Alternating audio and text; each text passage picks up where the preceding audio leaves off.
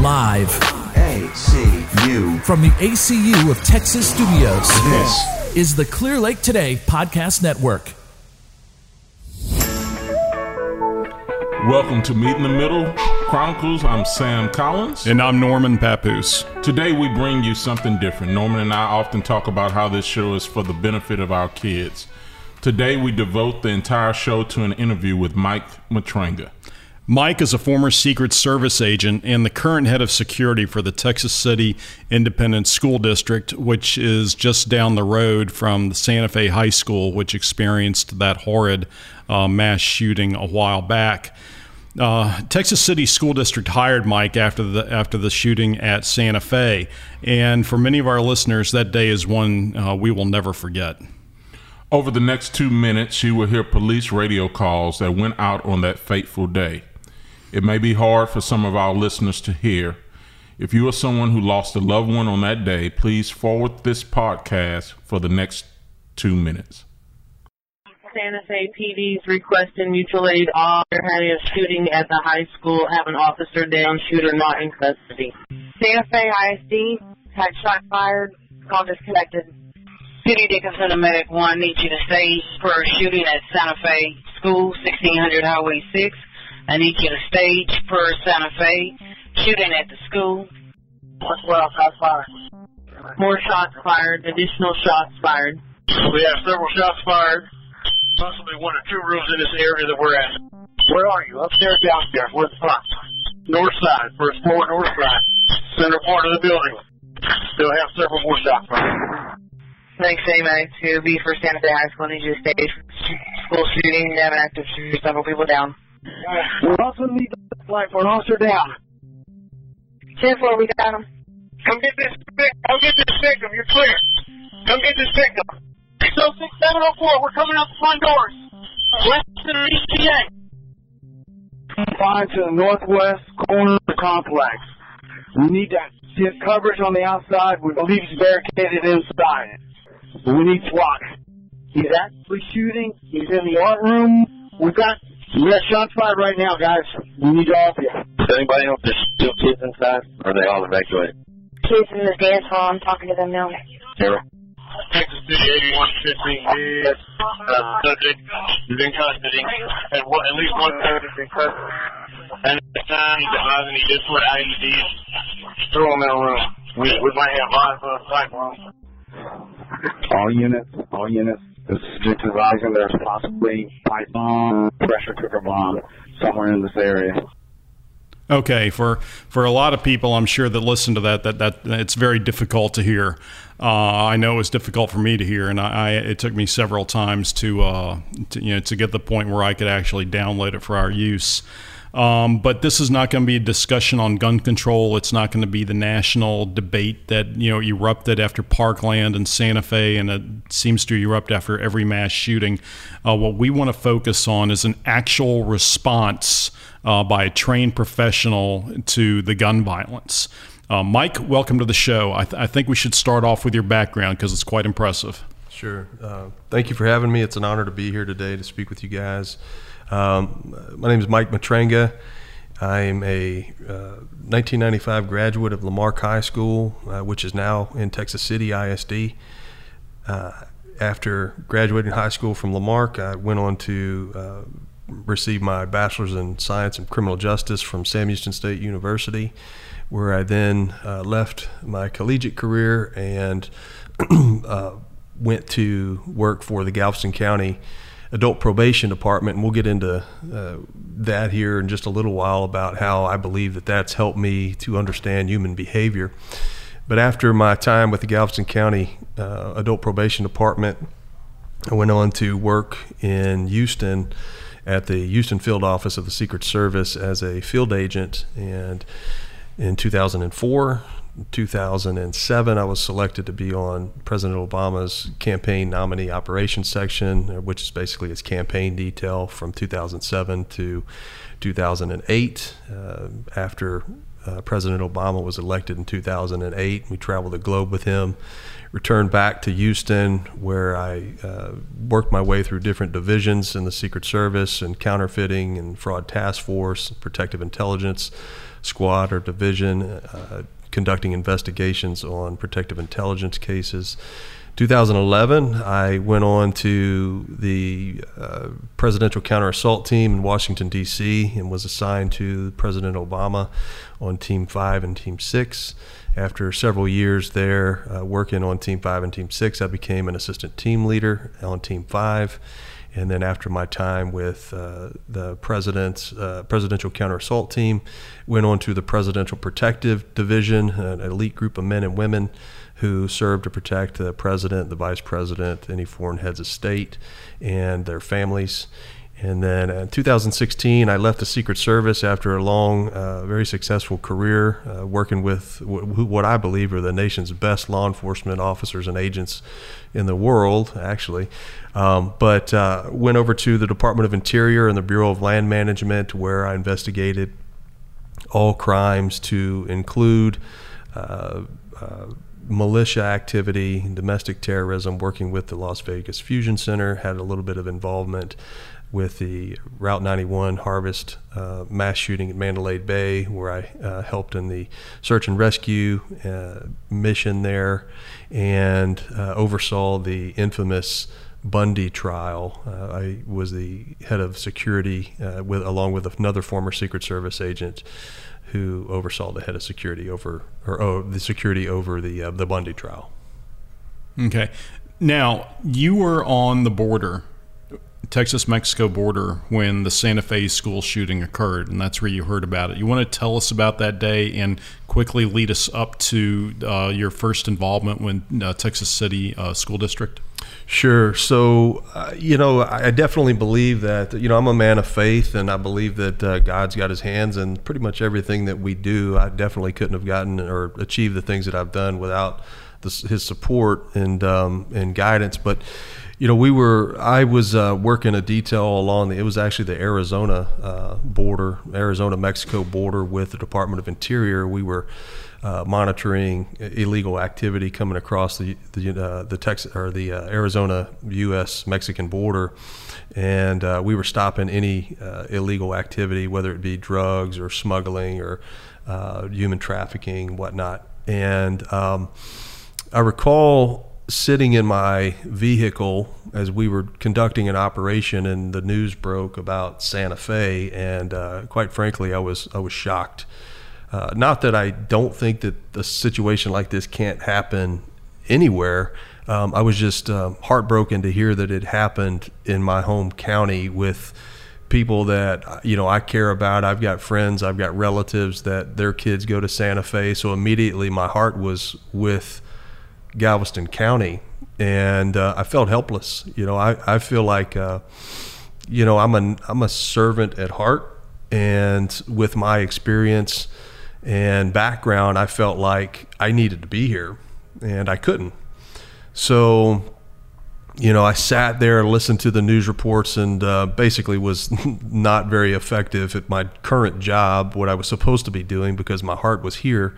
And I decided that, you know, I'm just going to follow this, monitor this. And, it, and quite frankly, I was, I was enraged with anger because I felt like we could be doing things a lot different, uh, more effective. Um, and I feel like, um, you know, we've been doing things completely wrong for the last 30 years in regards to security. But, you know, I that that happened on a Friday. It was May 18th, and um, when I talk about my faith, I was headed back home from Arizona to Las Vegas because that's where we were living, and I re- recall having a long conversation with my wife uh, on the way back uh, during that six and a half hour drive, and, and I had told her, I said, you know, I've got five and a half years left to reach my retirement uh, age, and um, you know that I just felt like I had a lot to offer, and I, I felt like I had a, a different approach and so that whatever God called me to do, uh, if He called me to come back home and, and to do something, if I had an opportunity, I was going to take it. If that meant me leaving my retirement behind and my putting down the badge and gun and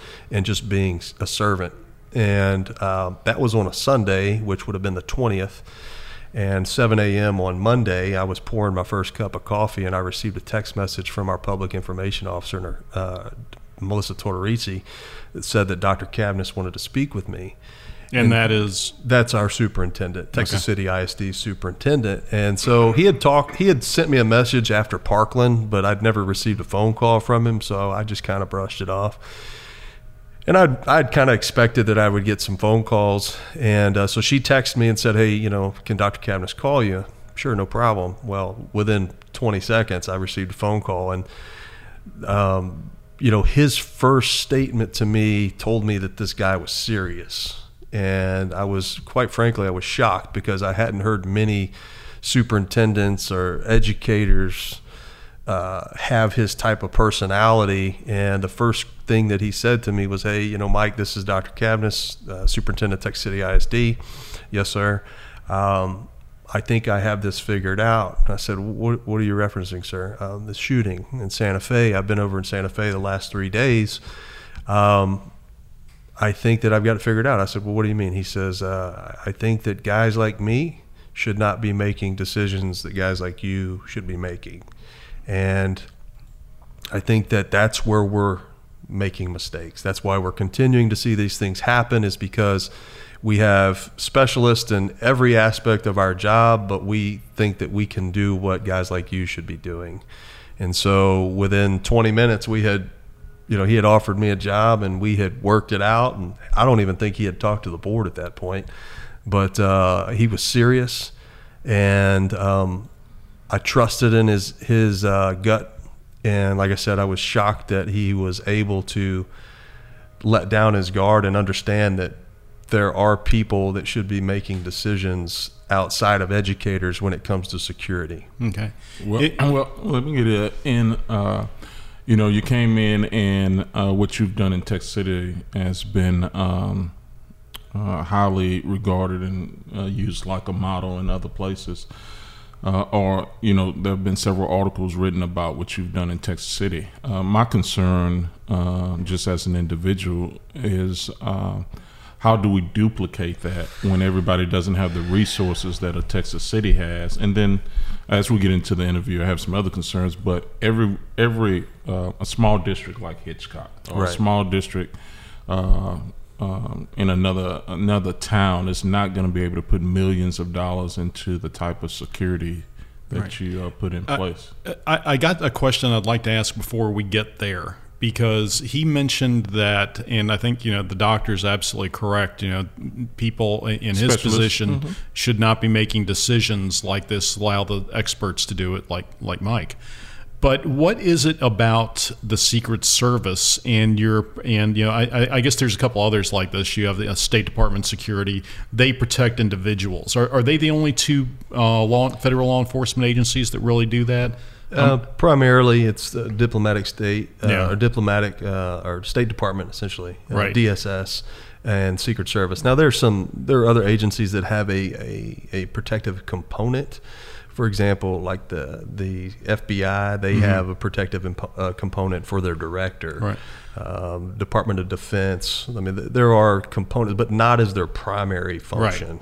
Right. us. So what is what is it about the training of a Secret Service uh, person, a Secret Service agent? Because you're law enforcement at the end of the day, Yes. but your training is protection. So where does where do where ha, where is that uh, training? Um, separate from your normal law enforcement training. And the reason I ask is because if you go to all the school districts in the country, they are law enforcement led, but they are not protective led. right Protective detail. and i think that's what separates us from others and you know i love our, i love our brothers and sisters in blue and um, you know i've said since day one that this is a puzzle we've got to continue to put the pieces to the puzzle together and i when i talk about 30 or 40 years of doing this wrong if you look at uh, you know, over the last 30 or 40 years, why were police put into schools in, let's say, the 80s? Let's start with the 80s. What, what was their initial uh, function? What, what did we have going on nationwide which would have had us put We're keeping the drugs out of the school. Right. It was remember the drug campaign of Mhm. you know the uh, Dare when, uh, program Dare- and Mhm. whatnot. It was mostly focused on drugs. And then when we got into the 90s, you started seeing gang violence, and then the police were there to help thwart gang violence. Well, now we have a completely different issue that, in my opinion, um, we need police for, but police are not security professionals. Police are mainly responsive in their actions, and we need them. We need them to be a part of our plan. But when you ask what's the difference between, let's say, policing or sec- Secret Service or protective missions, I would say that the difference is that we take a proactive approach. And I think that's the key word that we need to focus on today is proactiveness rather than responsiveness. Um, when you take a Secret Service agent and you have him look at a site, okay, we take that 30,000 foot approach. We look from, we look at every angle. What are our vulnerabilities? What are our avenues of approach? Where are our ingress egress points? We're not we're not really focused on enforcing the law. We're focused on protecting the building and its occupants. You know, and in my past employment, it was the president. So I think that that's what separates us. We have to have a comprehensive plan, and it can't be a single plan that, that benefits or, or serves the entire district. Each campus has a very unique maybe building style or, or different components or, or materials that they've used. Uh, some could be ballistic, others may not be ballistic. We may need to put things in place to uh, reinforce certain uh, materials. Um, so that's the difference I think that you get when you when you compare security done by a professional versus someone who is there that's just supposed to be a security presence. Okay. When you think about a police officer doing security, what do you think of? Okay. Police officers in the school, he's the eyes and the ears. Uh, he or she is the eyes and the ears. They're supposed to, to mitigate a threat as it comes in. My job is to make sure that the threat never gets in. That's the difference. And so, very proactive, comprehensive, holistic approach. Can you give us an example uh, of something when you first went up to you know Texas City ISD and you looked at the high school, what was the first thing that you hit and said, you know, this is the first thing we're going to do? Um, first thing that I noticed, or first thing that we did was we actually hired more police officers because um, I feel like there are certain things that um, industry was trying to push on schools, such as magnetometers. And I'm not an advocate of magnetometers inside a school. I think it makes schools feel like a prison. That's um, not what we're in, in, into. I don't like that philosophy.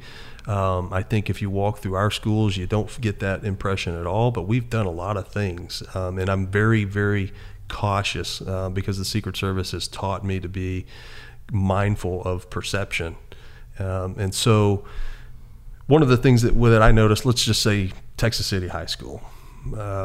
You come in, there's a little pony wall that's four foot. It doesn't prevent anybody from jumping the wall uh, or uh, discharging a firearm without any protection, right?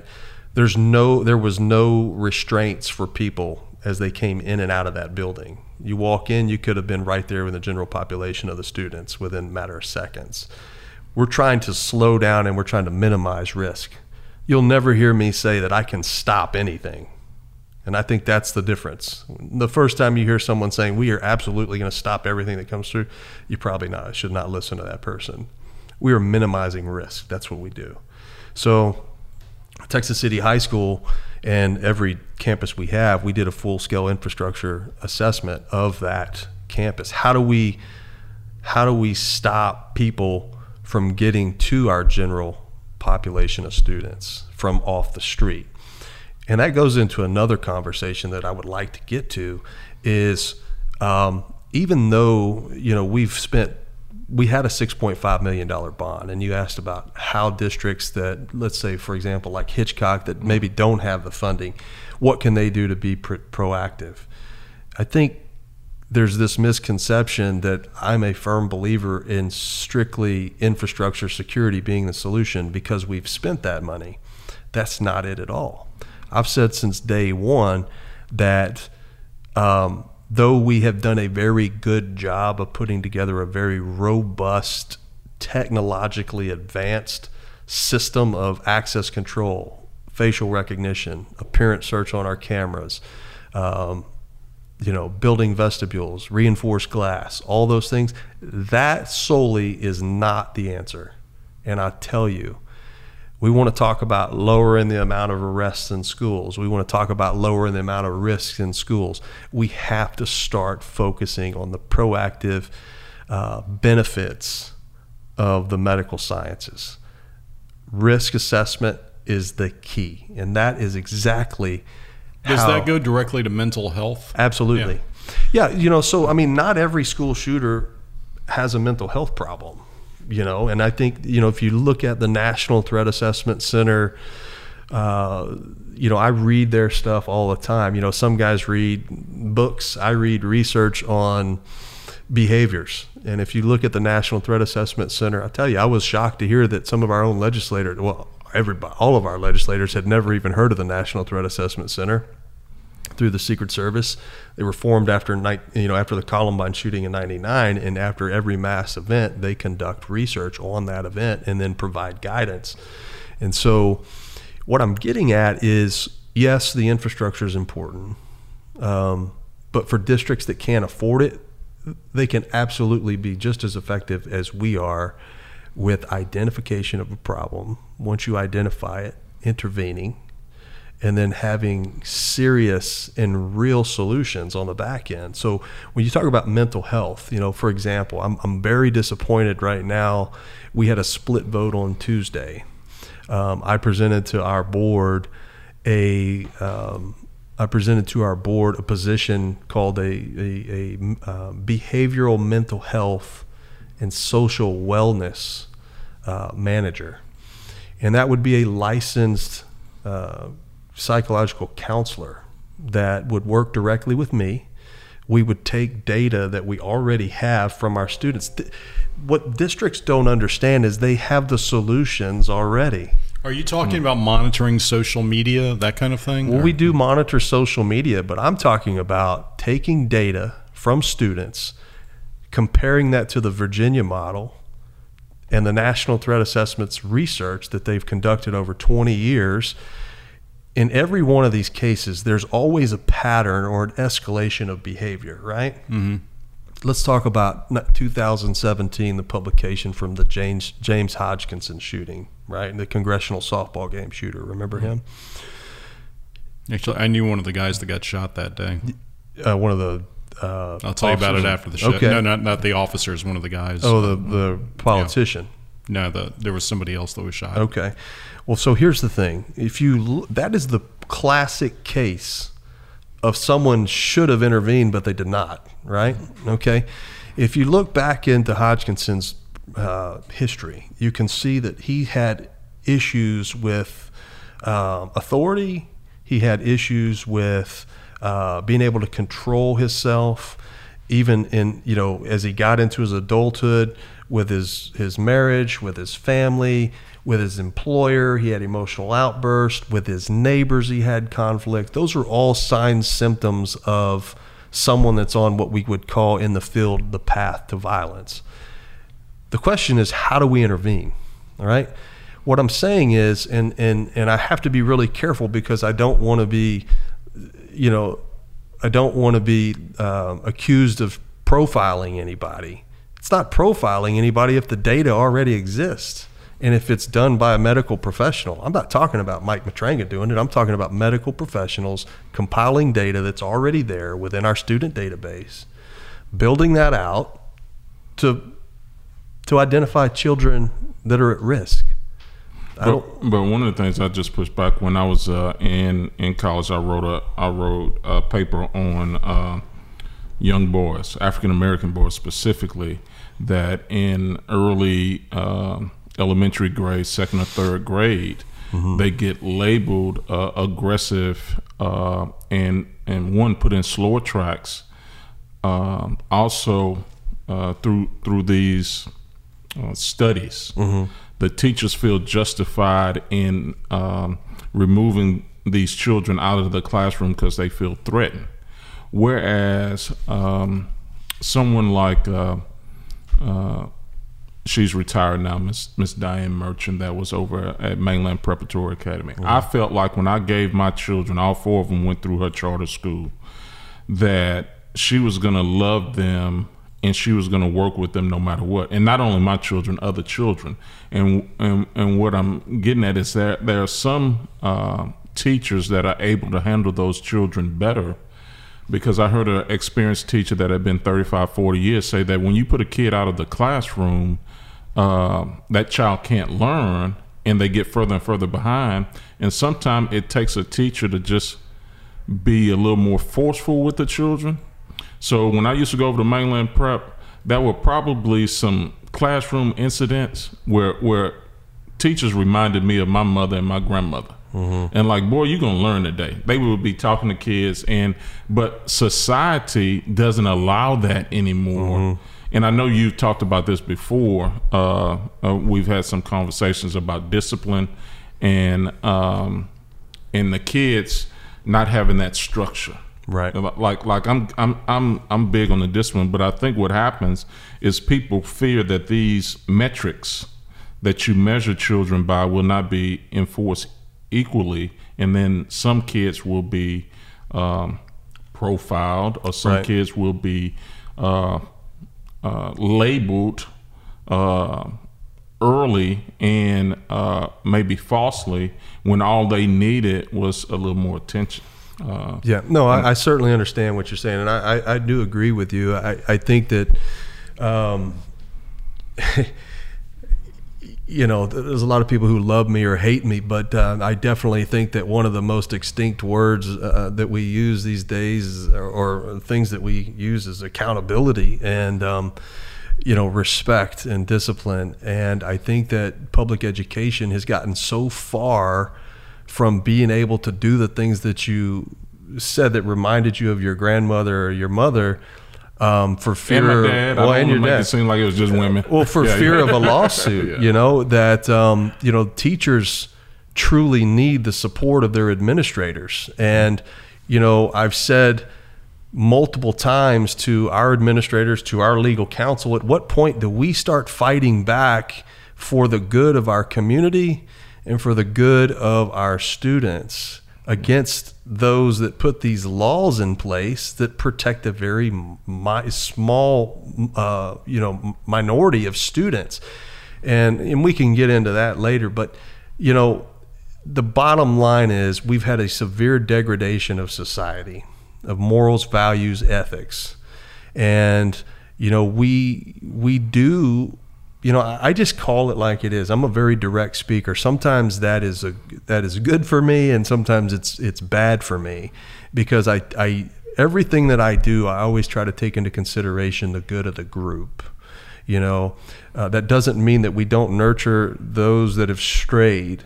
Um, and I don't see, uh, I don't see in anything that I do or anything that our district does that would be discriminatory in nature. We handle students based upon behavior exhibited. I do agree with you 100% that I think that we need to work on practicing a little bit more patience. That our first, uh, you know, response should not be to remove a child from a classroom or send them to an alternative school. My point is with this position that I've proposed that we've had three of our board members um, vote against is that is exactly what I'm trying to do with this program is I have proposed to our legislators last week when I testified at the Senate and I proposed to our board members that when we talk about counselors, okay, school counselors, people don't understand that they're not, you know, and there's some that are, and I'm not knocking them. They're overwhelmed, they're overworked. And to be quite honest with you, the problems that we are sending to them, to the counselors that we currently have, they're not equipped to handle. Some of I them aren't even always certified. Thought of the, the school counselors more like um, Academic. uh, academic. They're making right. sure you're on track with your uh, your classes to graduate and things But like now, I, that. as a parent, uh, Sam, that's the way I thought of them. But now, as a parent, after Parkland, after Santa Fe, I'm looking to these guys to say, you are the first line of defense in making sure my kid doesn't get shot. and The you know- school counselor. Yeah, the school counselor. You know, and the teachers. In other words, if they if they if they think a kid is uh, on the path, you know, to use Mike to, to use Mike's terminology, you know, they're the first eyeballs on that. Chances are the kid's on the path because the parents aren't seeing it, Right. and, and are not responding to it. Join us for part two of this interview when we come back.